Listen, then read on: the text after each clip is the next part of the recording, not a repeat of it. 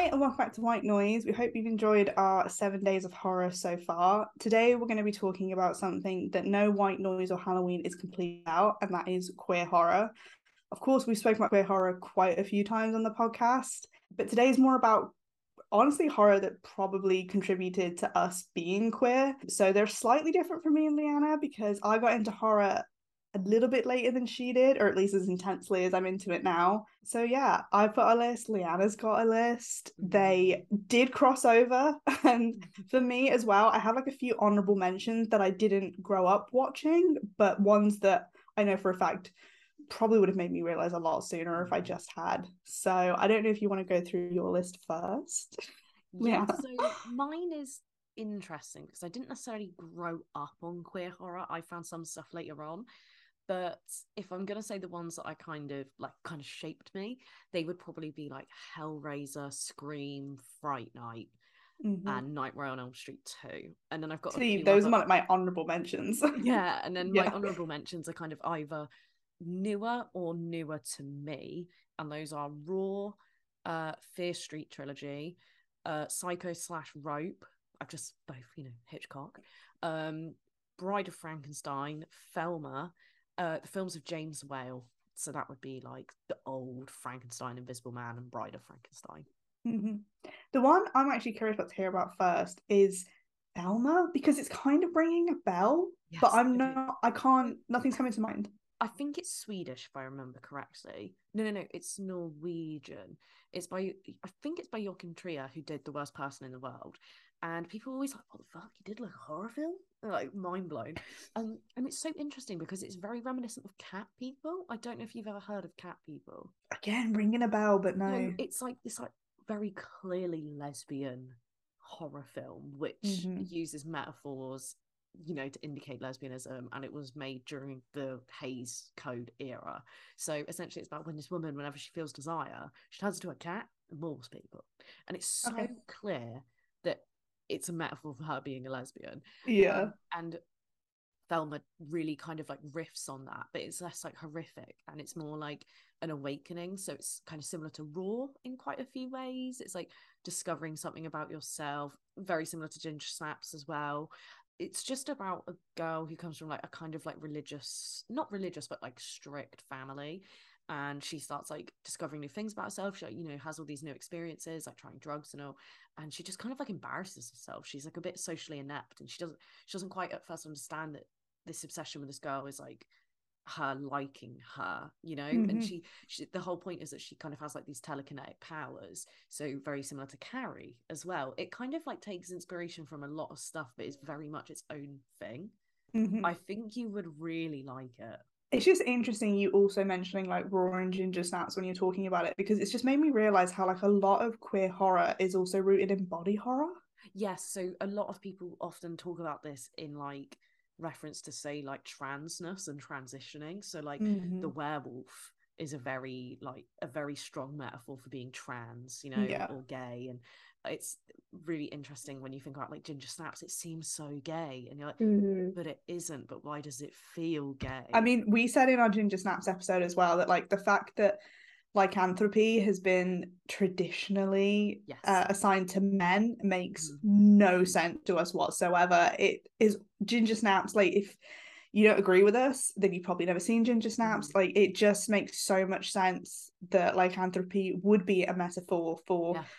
Women transitioning through puberty and then also yeah, just queerness in general. yeah and then trans individuals transitioning as well and it just it all comes together and makes sense so when we say like queerness we're also talking about like more of like the lgbtqia plus community you know Mhm. it's not necessarily just about being like you know your sexual orientation like Mhm, this is mostly what me and sky are going to talk about because we're both cis women but mhm. like some of the films we're going to talk about are also going to touch on that slightly but we're not going to delve too deep because we are not the people to be Yeah. delving into that you know Mhm.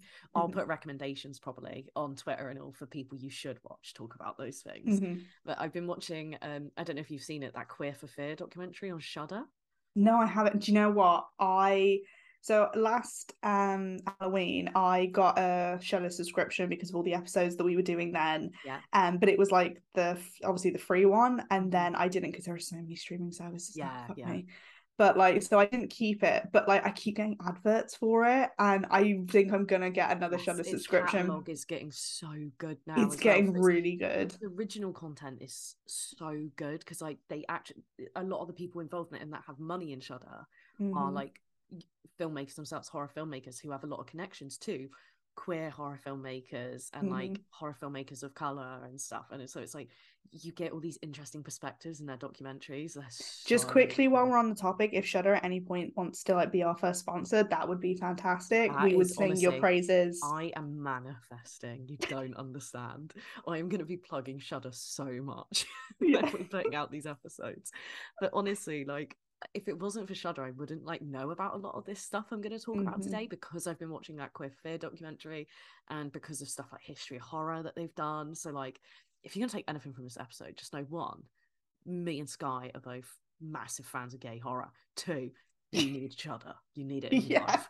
I get like all of my like Shudder content diluted through you, or I get it through like uh, video essays on YouTube and things like Mm. that. Because as we're just proving, Halloween, you know, the the queers awaken, we come to life, and you know we've done our gays and ghouls episode and things like that, and we're not the only ones. You know, Mm. there have been many um youtubers influencers podcasts that have covered it because it's it's just true like it's nothing new that horror and queer are so closely related but this is why i think we wanted to get like a little personal today and just talk about the ones that really hit us Mhm. so like for me it was um so mine on my list it's like uh so death becomes her was a big Mm. one it's one that i watched when i was younger and didn't actually think about being so influential influential apparently i can't speak about being queer Yeah. um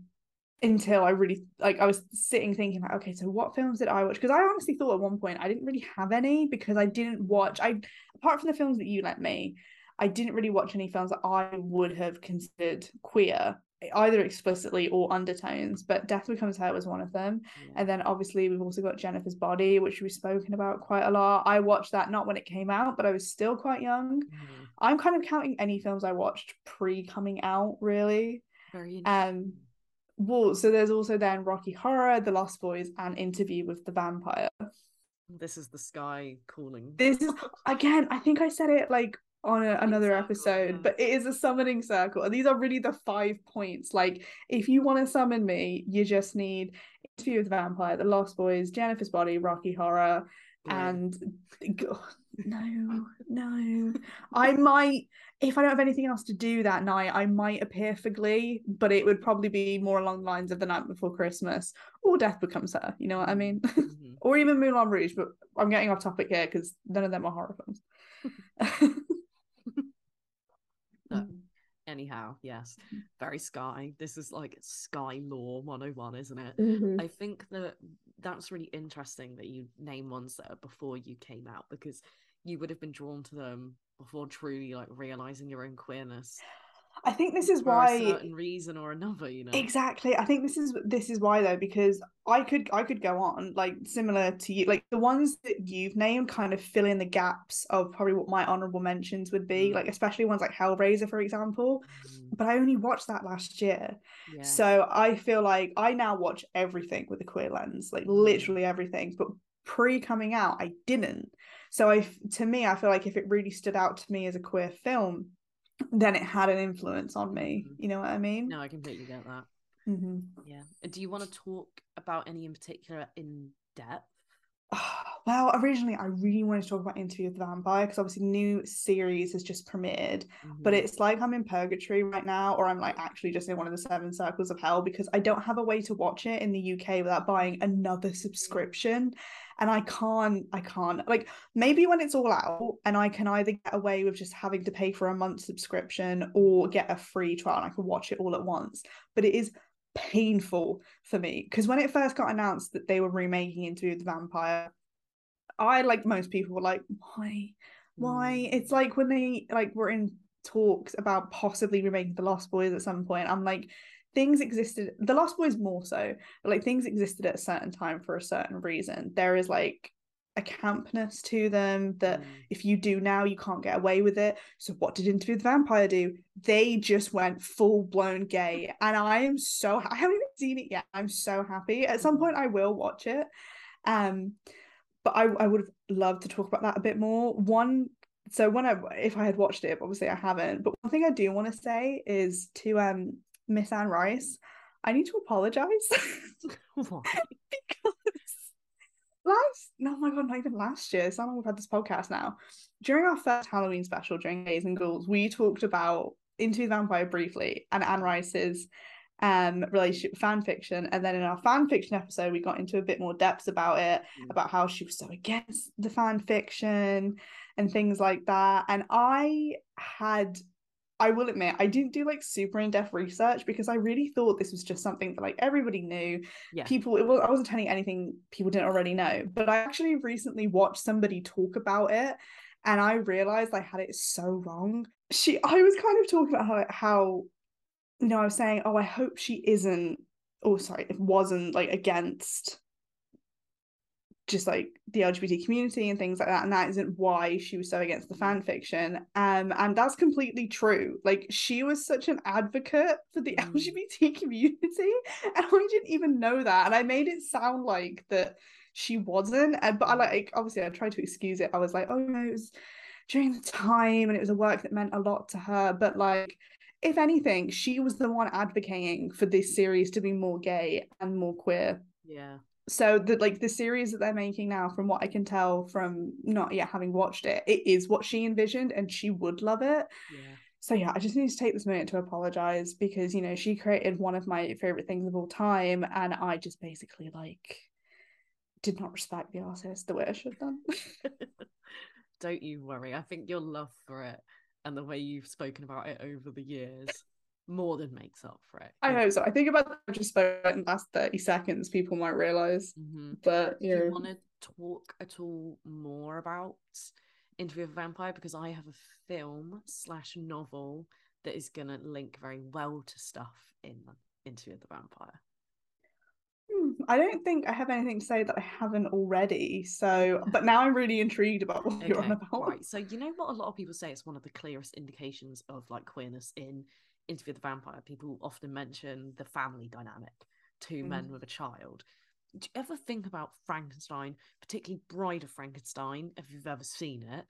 Mhm. It's two men making Oh. creation together. Yeah. You know, like without a female presence. So Mhm. if we really want to go into like some true queer horror, we're going to talk about James Whale, icon, gay director, gay filmmaker, who was making such obviously queer horror at a time when you couldn't obviously say it. So like Mhm. Frankenstein itself has so many little queer aspects to it. Number one, Mary Shelley. People had their suspicions about Mary Shelley since she was born. you know, like, like, yeah. was if, if she was alive today, let's Mhm. just say there would probably be you know, it it wouldn't be so subtle. Yeah. Yes. There was always Yeah. Yeah. rumors. I didn't actually know this until quite recently. There were always rumors that her and her husband would engage in all these like parties Mhm. and that like maybe they were like each other's beards. Obviously, we can never know for fact, but there is like more and more suspicion as the years go by, and like more like private Mhm. letters and diaries and all I found. I have that heard about so that. Honestly, I feel the same way about like gothic literature as I do about like 80s horror. There is camp and queerness just Exactly. laced within them. completely and then that's why i think it's so interesting then that a gay director could recognize these things at a time when the general public probably didn't notice it so much and then he went on to Mhm. adapt frankenstein and Yeah. that is like the version of frankenstein everyone thinks of you know Mhm. like "Oh, it's alive da, da, da. Yeah. Yeah. Yeah. He also did the invisible man which has like a lot of like queer moments in it and bride of frankenstein jesus christ like i don't know if you've ever actually seen that really famous moment when the bride is first like you know awoken and she takes one look at the creature and she just immediately rejects him she Mhm. just screams and she's like oh no Mhm. like a lot of people have seen that as like either I don't know, just as a very feminist thing. Like just because she was created for him doesn't mean she's interested in him, you know. And it's it's and, and especially in Bride of Frankenstein, you also have I forget his name. What's his name? The helper, Frankenstein's helper, and he's Oh, so, he's played so campy Yeah. by the actor, and the actor was a queer man. And it's like Mhm. mm, James Bond knew what he was doing. There are people. like, we have he- to make this together, Doctor. We have to do this, and it's just, and he like kind of like lowkey resents the bride and all these things. It's, just, like, Mhm. mm, it's so delicious. Like, when we it. first like started this podcast like in like the earlier earlier episodes we at least i was like a bit reserved in kind of like reading into things like this because you know we both grew up in like this you know we went to the same school grew up in like similar areas of like whenever you got like really passionate and interested in stuff like that people would think you were weird. So then mm. when it was coupled with reading queer subtext into stuff it was even worse. Like people just like wouldn't let you live. and just putting it onto it rather than exactly. reading from what is So, literally not even like- subtext, just text. Exactly. So seeing all of these kind of like classic novels and just stories that like, you know, we were a lot of them I happily consumed, but were for, forced to consume in school, Mm, be realized through a queer lens is Yes. very validating. It's very so validating, especially when you do something like watch these queer documentaries and like um critics and all start to talk about it openly and like not Mhm. confirm your suspicions because it isn't a stated fact if it's not canon in the text but it, it's like you say it's it, it's validating like it feels Mhm. so good that you're like i knew it wasn't just me i knew it and, it and just I'm also. I'm obsessed. Like I'm honestly obsessed with just like consuming everything to do with like especially queer horror at the moment because so much I think this is another reason why I love Halloween so much. Like, I think I literally saw a tweet or TikTok or something the other day being like, making Halloween your whole personality isn't it? And I'm just like, oh my that was by definitely by a straight person oh, 100%. But but this is what I mean though. It's like I love Halloween for a, a lot of reasons. Like, not to get too deep into it, like it is a big thing in my family for for many reasons.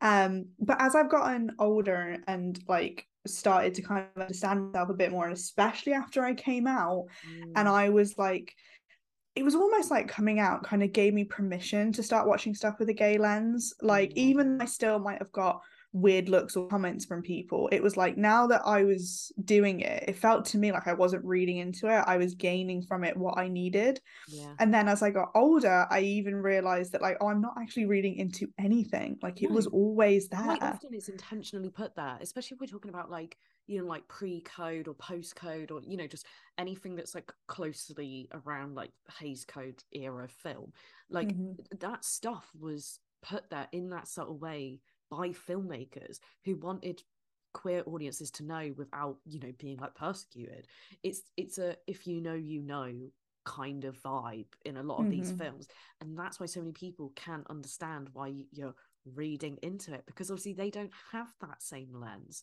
you know like Mhm. people people who are more tuned in can of course notice these things but if you've never really experienced queerness yourself how would you really notice some of the very subtle stuff in these films you know Exactly. Mhm. like because it's even like we just said you know we can't really talk about on like trans horror and things like that because it's not things that we've experienced ourselves like yes being a part of the lgbt community 100% does give you more i would say an open mind towards things and to recognize certain uh, aspects of stuff a lot more. Yeah. But you know like you just said we can't really comment on it ourselves. And i think that's what a lot of you know heterosexual people kind of either refuse to accept or just see when it comes to certain horrors. Like they will think you're reading into it. Mhm. but i think we've come to a point in time where like no matter what your sexuality is i feel like everybody knows that queer people have like claimed horror and halloween Well, it's just as simple as being the outsider, being the outcast. Like, Mhm. of course, people who in day to day life are treated like they're invisible or an outcast are going to be drawn to invisible individuals and outcasts in films. Mhm, And where do you see that more than in any other genre? mhm, Horror. And quite Mhm. often, people identify the villain. Like, Mhm. that's always been a known thing, you know, that people uh, uh, say, like Freddy Krueger. A massive, massive, massively loved character in mhm. like the queer community. Nancy from Nightmare on Elm Street, the actress, she constantly talks about how she's had so many people who are queer come up to her throughout her career and say like Nightmare on Elm Street means so much to me. Um, you know, like my homophobic community was my Freddy, and like do you know Mhm. all these things. It's just so interesting that Mhm. like even without realizing it, queer people are drawn to it and that's how you know the link is so strong because like I didn't grow up in a strong queer community. We both didn't because we're from mm-hmm. a more conservative area, but we were both drawn to horror. But we didn't know that. Like we didn't grow up in a queer community and someone goes, "Oh, watch this." Mm-hmm. Individually, we're into those things, and then realize, yeah. I and it's so interesting. Yeah, it's so strange as well because like there are a lot of moments where I look back on my life and I'm like, how did honestly, how did I not realize it? And I know everybody has those, but even looking back now on like these films, it's like I'm looking back with on them with like two kind of minds. Like I remember how I felt about them when I watched them, and obviously as I was watching them, I didn't realize the the queerness of them. Um, but then watching, like thinking about them the the way I've watched them now, I do. I don't even know if that makes sense. No, I completely do. Yeah, it's not as simple as black and white. Like oh, I saw it through a queer lens or I didn't, or I started seeing it through a queer lens at this age and da da da da da. It's not as simple as that at all, you know, and it's mm-hmm. they're all different texts, you know, it's not like one day you suddenly start seeing all these films through a queer lens. It's like maybe one film you noticed it more than others, and you mm-hmm. know, it's it's more grey, isn't it? I think it's also interesting because that you have ones like Jennifer's Body, for example, yeah. that a lot of people are like, oh, that's no surprise that it was one of, you know, the ones that I wouldn't obviously even say made me realize I was gay necessarily because it wasn't like it all happened at the same time, but would have been a part of it just being in the back of my mind all the time. Like but watch Jennifer's body and you're like, do I enjoy this more than other people do? Exactly. But we even spoke about it before. Like people always think like, oh yeah, especially as a woman, mm. um, people, you know, they think of that scene between um Amanda Seyfried and uh I don't know how am I forgetting people's oh my god. Yeah. Oh my god. Just forget both of their names. Anyway, everyone knows who I mean. Jennifer and Needy. That's the first time I think I've ever remembered like a character's name over an actress's name. Anyway, but that's the scene everybody thinks of. But it is not. And do you know what's weird? It's not the scene that I think of. And I feel like that's how, more than anything, I knew that I was queer. Because whilst obviously seeing queer representation because that's what it was even if it wasn't obviously it was toxic and it was uh performative even if it's um a bit like mm, it's still representation in some form yeah so that that can obviously be a, a part of like how you realize mm. um you know who you are and things like that but again when i think back on it it's not those scenes mm. those moments for for some like films, I don't even think I can really pinpoint it to an exact moment. Like, uh, it's just kind of like an overall feeling. Some films I can, like to bring up Interview with the Vampire again, there are really iconic moments in it when, like, you know, Lestat first feeds on Louis, and it's like that's queer as hell. And then when they're both feeding from the same woman, that's queer as hell. But Jennifer's body and death becomes her. There is just a campness and queerness yes overlaid through the, the entire film. I couldn't tell you mm. exactly what Not scene made like, me moments really, is it? It's just the general Yeah. Even something yeah, like, even something like Jennifer's body that has a, a really obvious queer scene in it. Mm. It's yeah, it's just not what I think of. Well, I don't tend to go if we are going to say scenes.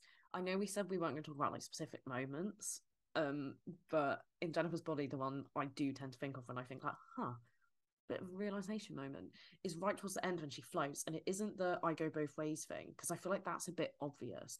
For yeah. me more in that conversation prior to that moment when needy's like why why did you need chip? Why did it have to be him? And it's like oh if you know you know. Oh that's so you know true I, mean? I thought you were gonna say i thought you were gonna say the hallway scene no, but that makes even so that one much well. sense oh do you mean when she's like wear something cute yeah that's yeah that's what that's what i thought or even or do you know the bit that gets me and i think again we spoke about this before because it's just so queer girl being in love with her best friend because it's like her mm. closest female relationship it's when they're at the gig and Needy's just looking at her. And she's like it hurts. it honestly it actually even now it still hurts. It's so sad. And like mm. also in the the conversation I'm thinking of as well is when like she's she's condescending, like she's being mm-hmm. patronizing to Needy, and it's so because Needy is onto her. Do you know what mm-hmm. I mean? Mm-hmm. Like Needy's like, I know what you are, and so Jennifer like retaliates with like bitchiness when she's like, "Oh, grow up, Needy," and like all this, and it's like she's onto her, and she she just is bitchy back. You, you, you, froze again. I don't know what you just said. I'm sorry. No. I'm sorry. Where did you Um, I think literally after I just talked about the bar scene. Oh fuck. Okay. Yeah, sorry. Uh, no, no, no, it's fine, it's fine. So, like, in the conversation I was talking about as well, there's the bit where Needy kind of like, she's just like talking to Jennifer and saying all this stuff and kind of indicating that she's onto her and is like, I know what you are. And Jennifer's like, grow Mhm. up, Needy. It's like when she feels like someone is aware of it and clocking her, she like retaliates. And I find that really interesting. Yeah.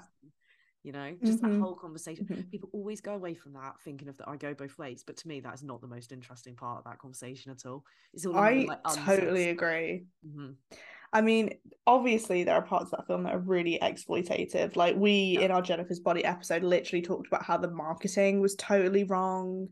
Um, but this is how you can 100% say it's a queer film. And like I'm not saying it's good for queer representation, but it's good for the little queers like us Mm, who were not out yet. And like you said, we grew up in like quite conservative areas. So there Mm. weren't a lot of people we could have spoke to about this.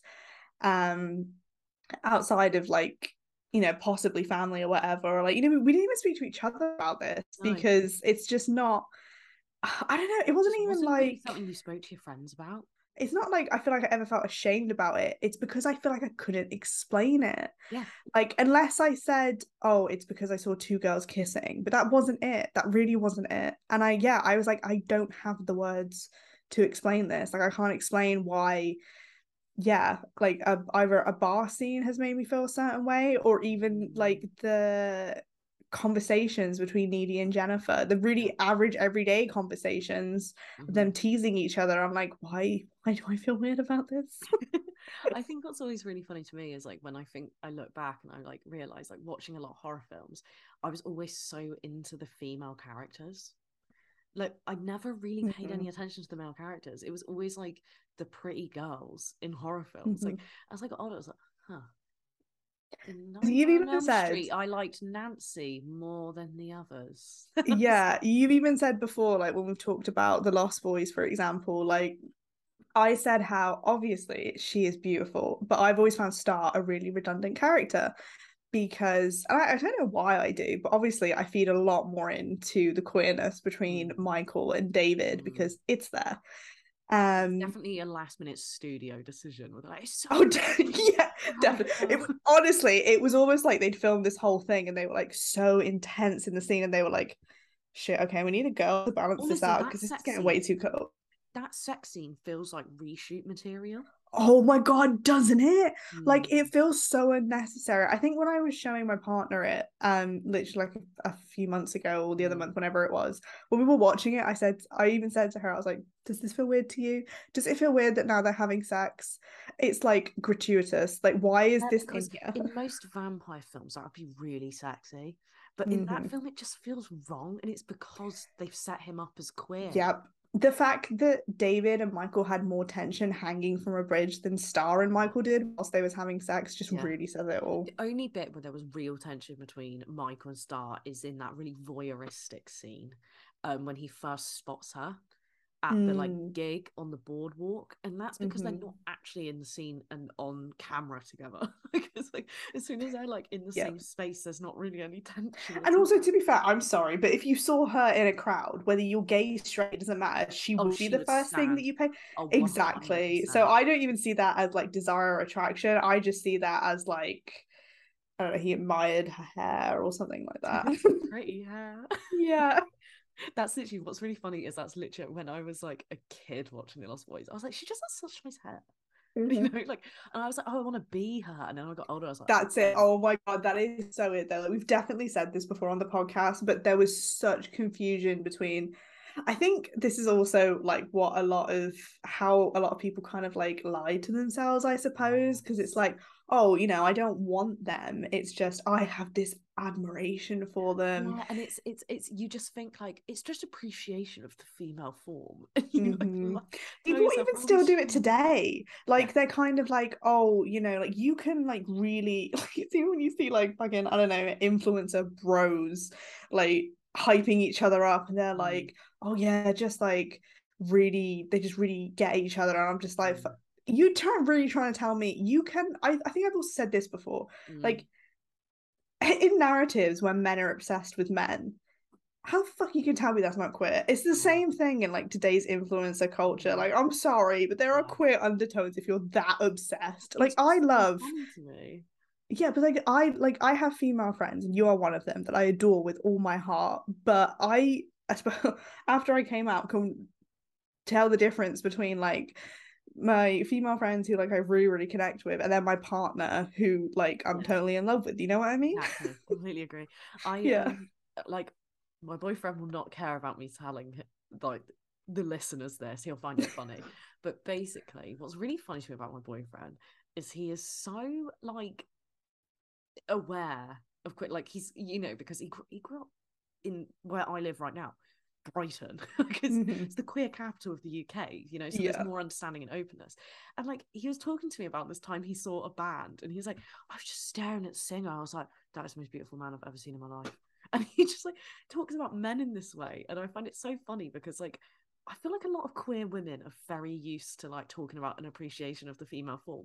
You don't hear a lot of guys openly admit that that's what it is. Instead of going, "Oh, yeah, like, Do you know what's funny though? Say like is that gorgeous, beautiful. Yeah.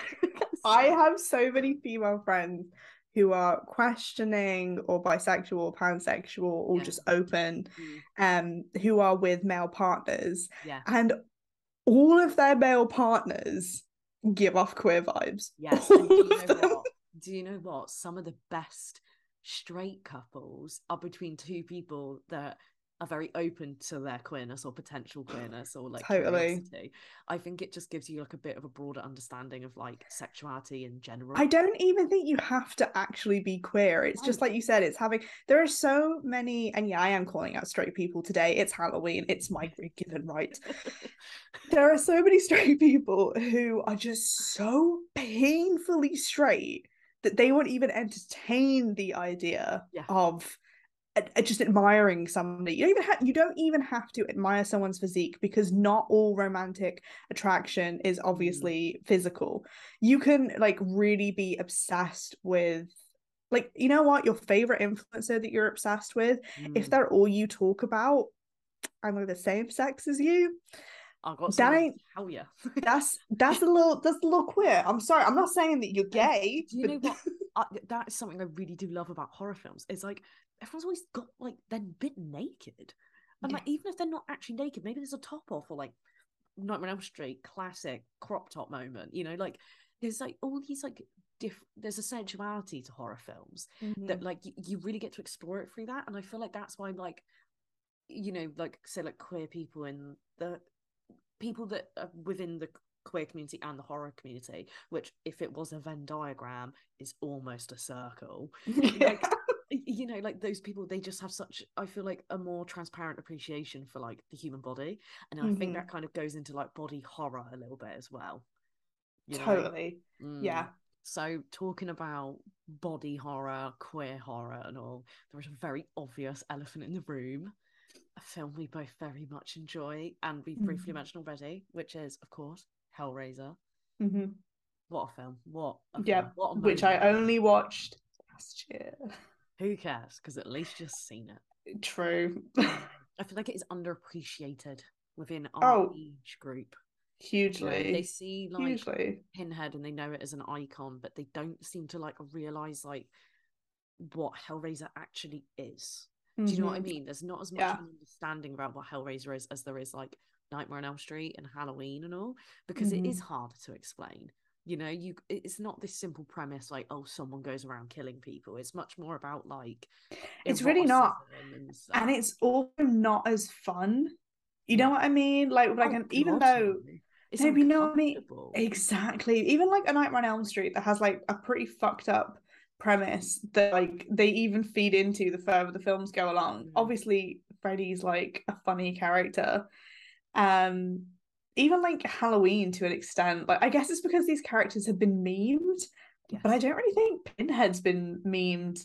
Only by not in the same way. I guess. Yeah. Yeah. And it's it's never been in the same way, you know, like not mm. like in a, in a silly way. no, I completely agree. I think like the people that have seen Hellraiser immediately can tell that there's a vibe to it, even Mhm. if they don't necessarily think of it straight away as like queer. They definitely notice there's more of like um, a like subculture element to Hellraiser, which is obviously because it was written by Clive Barker and directed by Clive Barker, the original film, who himself was like a big presence in um queer spaces and like um BDSM community.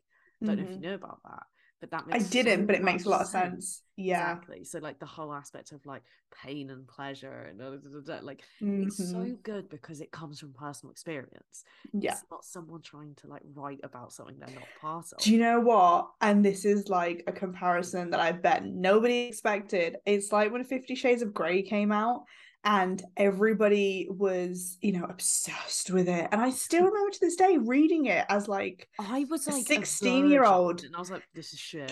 exactly. I was reading it and I was like, this is the most vanilla shit. We've spoken about this in a previous episode, probably like a fanfic one. We literally said we read dirtier shit in fanfic. this is what I mean, right? So, and you are so so right about you know. I think I think even in the fan fiction episode we talked about if you're going to write about something, you need to have either a really clear understanding or some kind of experience with it mm. especially if you're going to like l- allow that thing to be put out into the public. Because mm. 50 shades of grey just to go off on a slight bit of a tangent here Yeah. was so damaging to the BDSM community because people who had no idea or no experience with it got the complete wrong idea about it mm. and it fed into entirely really toxic misunderstandings about it like Mm. uh, one of the biggest and most important things about the BDSM community is consent Yeah. and comfort. So Mhm. like you might be surprised to know if you like you don't really know a lot about it, but it it just is. Yeah. And this is why like something like Hellraiser that is the film itself is horrific. Like it genuinely Mhm. scares. I love it, but it genuinely scares me. Had such a clear understanding of what the BDSM community Well, was. even simple things like the character that you know uses the little like puzzle box. He wants it. You know, like Mhm. he is the one that uses that puzzle box, and he's done his research. He knows what it is. He Mm-hmm. volunteer. It's not forced upon him, is it? He Mhm. chooses that, and I think like that wouldn't come from someone that didn't have experience in BDSM, because like you say, a massive part of that community is safety and comfort Mhm. and I think it's really embodied in like that classic line, which I'm now going to butcher because bearing in mind I have only seen this film once. It's something to do with like when somebody asks the Cenobites like what they are, and Oh, I think says, like, Pinhead answers like to some, some angels to god exactly. Yeah. And I think that is like I don't know what the tagline for the film was, but that should have been it if it wasn't already it it might it should have been because Yeah. that's it's so it encapsulates the film entirely and like you said i really think it feeds into that understanding of the bdsm community yes. that like that pleasure and pain it's not just pain it's Yeah. not it's it's Mhm. pleasure and pain whereas like something like 50 shades of grey was just about punishment Yeah. that's not how it works and it's it's just so interesting as well because like you know Fifty Shades of Grey was loved by straight people like it is such a painfully so heterosexual and fan base yeah and it just it alienated so many queer people and then I Mhm. guess that's part of why like you and me were like what like, yeah even in say like straight relationships right and watching straight media people that are queer still like experience it through their queerness do you know what Mhm. i mean so even something Mhm. like Fifty Shades of Grey is like no no it's yeah instant no but yeah yeah, I don't think we got into this in our fan fiction episode. I'm surprised we didn't. But yeah, just the absolute horrid portrayal of not even just the BDSM community, but I'm definitely getting off on a tangent here, but just like kind of any non-heteronormative any relationships. kind you of know, what? Uh, subculture yeah, you know what I mean? Like, thing, yeah. obviously, the characters were like male and female, but they were trying to infiltrate into. I don't even know. I don't even fucking know of that series. We're not here to talk about it, but you know what I mean. we want to talk a bit more about BDSM community and maybe like Mhm. queer community. Obviously, in both, very big thing is the concept of a dominant and a submissive, right? Mm-hmm. What film perfectly shows that without showing it? Rope by Alfred Hitchcock. Have you ever watched it? I have never seen it in full, but I've seen so many video essays about it. The only reason I haven't watched it is because I can't find it Yeah. anywhere. Maybe I should Yeah. note the characters' names, but every Mhm. time the more dominant dude is like berating the like sub one, it's like he's petrified, she's kind of into it. And it's, the entire film, it's like he's edging. I'm not even Mhm. joking. It's like something you like. You go, yeah, yeah, okay. Like maybe people like really reading into it, and that's coming from me. And then you watch it, and you're like, bloody hell. and the do you know something really interesting about it? That film, the, it, the screenwriter was with the actor who plays like the submissive role. Mind. I did. I didn't know Hitchcock that. knew that. He knew it. He definitely knew a lot about the queer community. Like, and you Mhm. understand and appreciate that a lot more because I mean, like, I'm going to go back to Rope, but just briefly mention Psycho, which I will dive into a bit in a minute. Um, he knew Anthony Perkins was a closeted actor. He Mhm. knew, and he cast him, and it was perfect. And it's like you can think what you want of that, but Anthony Perkins accepted the role, and it, it Mhm. killed his career. Did you know that? Yeah, no, I did. Yeah. mind blown, absolutely fascinating. But anyway, so Rope, so queer. Like they talk Mhm. about the act, you never see it, but when they talk about it, they might as well be talking about having sex. Do you know what's so funny? Like we would just we won't reveal it because episode will be coming, you know, next year. But we were just talking about how, and we've spoken before about how, like, especially queer subtext is just our shit, like so much more than explicit, like scenes or anything like that.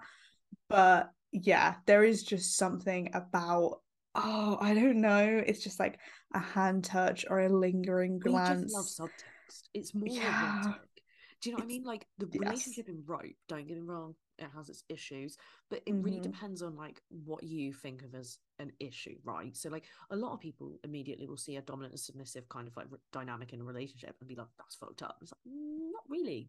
Depends Mhm. on the boundaries and if that works for people, you know, like it really works for a lot of couples, you know, it just Mhm. does.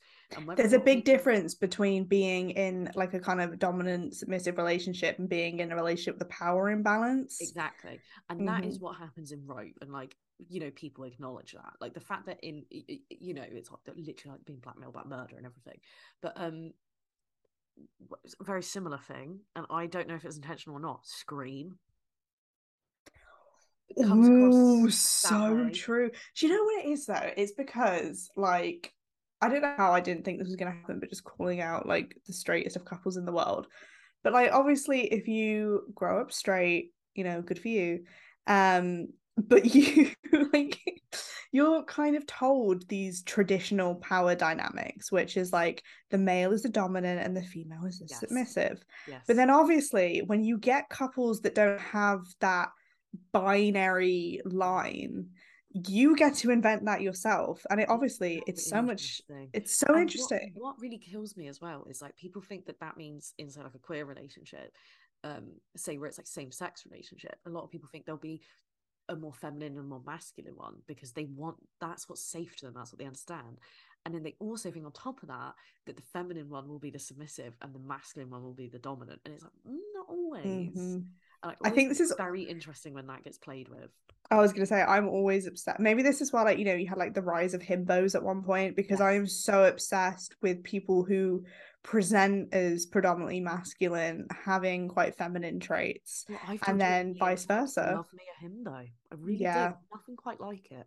you know Mhm. and uh, that speaks to say like queer taste you know and like i don't know like we literally spoke about this recently when watching scream but like how can you watch that and not see queerness in it like I know. comes across like such a himbo Mhm. i just i love it i love it It's And so fucking true. so good and i mean we we could talk more about scream and while like it does come across as queer i feel like that's mostly it like it's got Mhm. a massive gay fan base there's that tweet i'm sure you've already shared it on the white noise twitter account. Like why do you love scream so much? Like because i'm gay.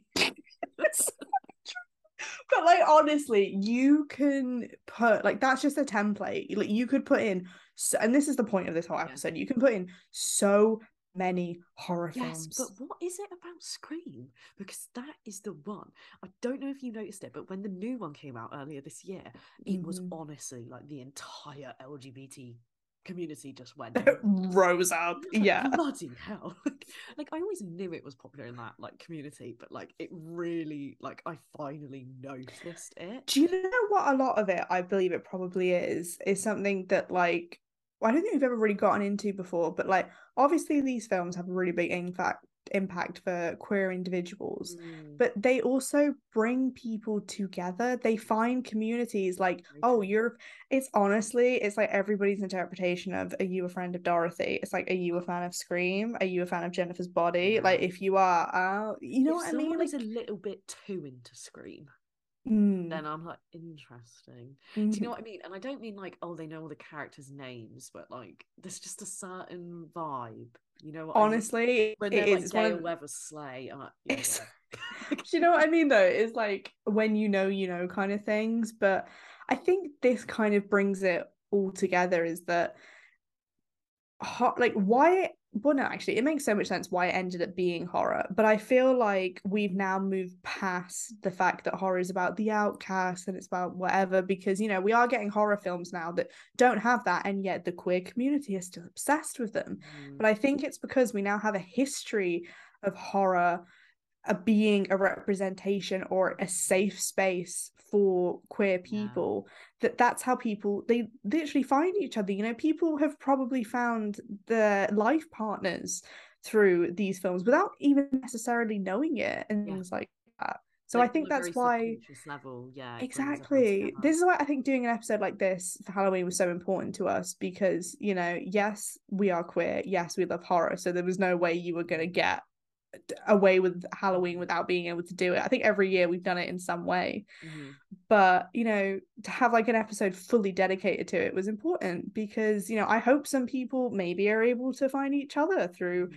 even listening to this because obviously things are a lot different now to when we grew up. You know, like mm-hmm. people are a lot more open about things and honest about things. Unfortunately, it's still not a completely safe world. So, you know, you do still need this. You know, we've spoken before about how whether you love gay subtext or you much prefer it to be explicit, subtext is still needed mm-hmm. because there are so many people that are not in positions where they're able to just be completely out, whether to themselves or anybody else. You know, it's the same reason why, you know, everyone's saying, like, oh, you know, everybody should have pronouns in their bios and stuff, but it's like not everybody can because if they're not in a position where they can put their actual pronouns, they could be exposing themselves in a really unsafe situation. So conversations like this and films like this are really needed so people can feel safe and realize that you know hopefully at some point in their lives they'll be able to say to somebody you know hey i really like this film. You, you know you don't even have to come out and say i'm this or i'm that. Exactly. I think this is also where i want to just say like massive thanks to all the like filmmakers and writers and actors and actresses and all that involved in and making a lot of this media because it's like so many careers were destroyed through mm. like participating in these things and it's like they've just given so much to a community you know mm-hmm. like without even realizing it exactly say dorian gray you know mm-hmm. to a lot of mm-hmm. people that was so obviously queer Oscar Wilde kind of got noticed a bit more for, and uh, like that's back then and then James Whale in his era and then Anthony Perkins in Psycho and then like more recently obviously there's stuff but like obviously not so intense but you know what I mean? And it's like it's important to recognize like these aren't just things people did really secretively. It's like even at the time there were people that completely clocked on and they mm-hmm. suffered for it. So I think yeah. it's really important to like recognize their contribution, whether they knew they were doing it or not. Mm-hmm. I think without us even realizing that's kind of what this episode is. Yeah, because is. and you know yeah, there are so many things, at least in my life, that like I, you know, obviously would like to have thought that regardless of what happened, I would have eventually kind of realized this about myself. But subtext or explicitness in the background, whatever, these horror films were a huge part of it and they still are today mm-hmm. you know like i see people who are younger than me um who are able to kind of like find each other through them and things like that and it's just it's it's so nice to see and i can't help but kind of like that it comes from a genre that most people are you know, it's not a conventional genre. You know what I mean? I don't Mm. know why, but I just kind of like that it comes from a non. Con I mean, it makes sense, but it comes Yeah. from a non-conventional place. Like people, it's obviously I want to see more movies. You know, just everyday rom-coms and things like that that have queer representation that isn't the sole focus Mhm. because you know it's it's they just have queer representation because yeah. it just you know it does exist in the world but i do kind of hope at least in my lifetime we don't lose these these kind of films because even to this day i feel like I still kind of need them Yes, especially those ones that are more like subtexty and, like you say, a bit more like in the background and subtle, because those are the ones that a lot of people can feel safer with. A Mm-hmm. lot of people might who have, you know, they're so early on in life or like their realization that they don't want to just watch a gay horror film. You know, it's just maybe that subtext or that background character maybe will help them a lot and help them realize things. So it's like a lot of the films we've talked about today are kind of more subtle in their queerness. They're not so out there and obvious. And it's like I think those are the ones I want to continue seeing. yeah that's like i said that's our generation which is why again i'd be so interested to hear what other people's are because there are films coming out you know this year Mhm. that are gonna be that for people, but they're not kind of films, you know, that even existed. Uh, Yeah. well, God knows what would have happened if they would have existed when we were even, um, younger. even the latest Scream film, one of the characters is a queer woman. exactly. It's fantastic, you know, and it's it's just there, and she's Mhm. allowed to like be hitting on other women and all, and it's great, and it's she's an interesting character. She's already a fan favorite. Like that's great to see, you know. Mhm. But um, Yeah. we're wrapping up this episode. I just want to say that, um, like Sky said, we want to hear your recommendations, but also definitely watch these films if you haven't Mhm. already. Don't just go for the ones where it is evidently gay. Go for Yeah. some James Whale.